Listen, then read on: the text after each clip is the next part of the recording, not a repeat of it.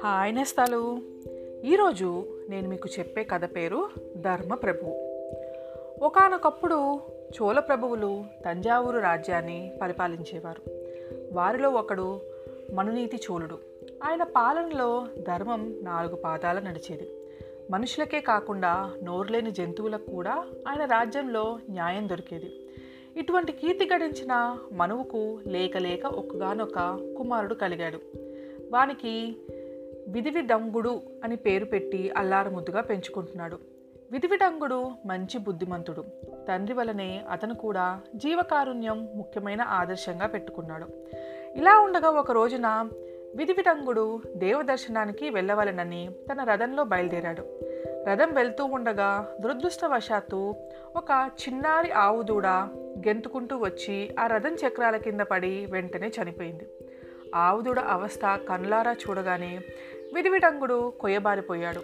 నోట మాట రాలేదు. కొంతసేపటికి అతను తేరుకొని అయ్యో పరమేశ్వర నీ దర్శనం చేసుకుందామని బయలుదేరడం ఏమిటి ఇటువంటి ఘోర పాపానికి ఒడగట్టుకోవాల్సి రావటం ఏమిటి ఈ వార్త చెవినబడితే కరుణానిధి అయినటువంటి నా తండ్రి గారు ఊరుకుంటారా? అందులోనూ తన కొడుకే ఇటువంటి దుష్టకార్యం చేశాడని విని ఆయన ఎంత దుఃఖిస్తాడో. ఛా నా తండ్రి పేరు రూపుమాపటానికే నేను చెడపుట్టాను. పాపం ఈ చిన్నారి దూడను కన్న ఆ గోమాత ఎక్కడెక్కడ వెతుకులాడుతున్నదో. చచ్చిన ఈ లేగదూడ కంటపడగానే అది ఎంతగా విలవించి గోల పెడుతుందో కదా. ఊహో దాని దుఃఖం నేను ఈ కళ్ళతో చూడలేను. మళ్ళీ పోయి నా తండ్రికి ముఖం చూపలేను. ఆయనకి ఈ వార్త తెలియకముందే నేనే ప్రాణాలు విడిచేస్తాను. ఇదే కర్తవ్యం అంటూ విడివిడంగుడు కుమిలిపోయాడు. అక్కడ ఉన్న వాళ్ళందరూ అతన్ని ఓదార్చసాగారు. ఇంతలో ఆవు అంబా అంబా అని తన లేగ కోసం అరుచుకుంటూ పరిగెత్తుకొని రథం దగ్గరికి వచ్చింది. అది పడిన దుఃఖం ఆవేదన చూసి ప్రతి వాళ్ళకి కన్నుల వెంట జలజల నీటి చుక్కలు రాలాయి.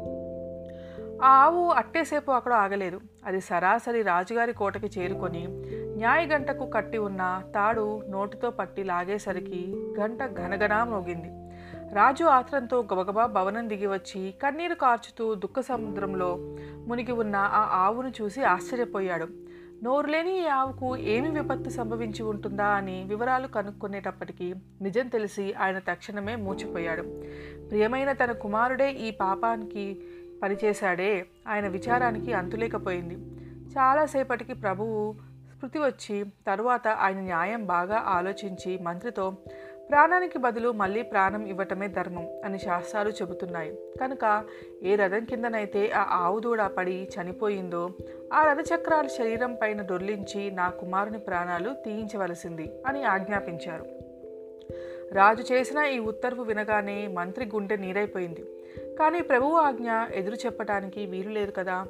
రాజకుమార్ని చంపటానికి మనసు ఒప్పుకో చేసేది లేక రెండో కంటికి తెలియకుండా మంత్రి ఆత్మహత్య చేసుకున్నాడు.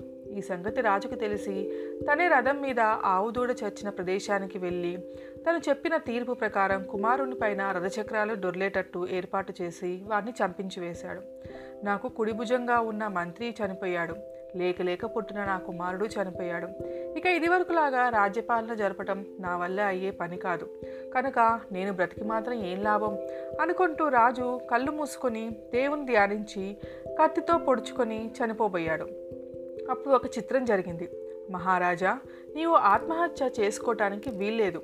నీవు ధర్మప్రభు ప్రభువని నీ రాజ్యంలో ధర్మం నాలుగు పాదాలు నడుస్తున్నదని మానవులకు నోరులేని మూగజీవులకు ఒకే విధమైన న్యాయం దొరుకుతుందని కీర్తికాంత చెప్పగా విని నిన్ను పరీక్షించామని ధర్మదేవత నేను నీవు పరీక్షకు నిలిచావు. సంతోషమైంది. ఈ పరీక్ష వల్ల నీ కీర్తి ఇంకా ఎక్కువగా వ్యాపించబోతున్నది. నీవు ఇదే విధంగా రాజ్యంలో ధర్మం నిలిపి ప్రజలకు శాంతి సౌఖ్యాలు కూర్చవలసింది అంటూ ఒక ఆశ్చర్యవాకు వినిపించింది. రాజు ఆశ్చర్యభరితుడై కన్నులు తెలిసేసరికల్లా ప్రాణసమానుడైన తన కుమారుడు మంత్రి కూడా బ్రతికి వచ్చారు. రథం కింద పడిన ఆవుదూడ కూడా ధర్మదేవత అనుగ్రహం వల్ల బతికి తల్లికి ఆనందం కలిగించింది. ఇది నేస్తాలి వాళ్ళు కదా. మళ్ళీ ఇంకొక రేపు కలుసుకుందాం. మీ జాబిల్లి.